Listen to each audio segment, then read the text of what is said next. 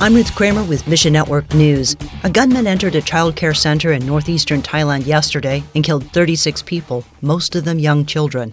Tony Villanueva, Child Evangelism Fellowship's Senior Associate Director of International Ministry, says Our sympathies and prayers go out to the community of Na Klang, Thailand, following this horrific mass shooting.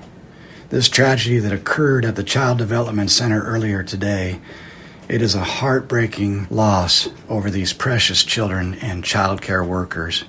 We continue to pray for their families and especially the children affected.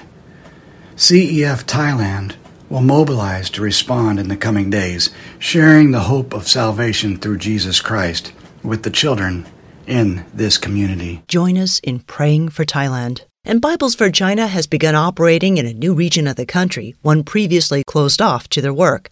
This new project comes at a time when many other provinces have slowed down their work with the ministry. On October 16th, the Chinese Communist Party will hold a crucial congress. A great deal of political intrigue has surrounded the meeting, especially in Beijing.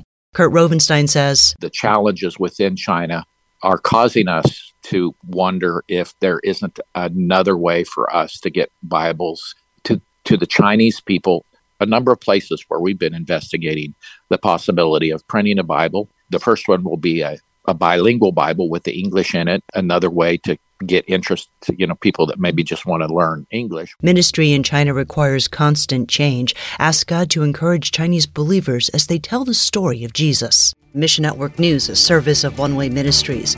We're listener supported by people just like you. So by giving to Mission Network News, you enable us to keep the stories of God's kingdom coming. And together, the Great Commission happens. Look for links at missionnews.org. I'm Ruth Kramer.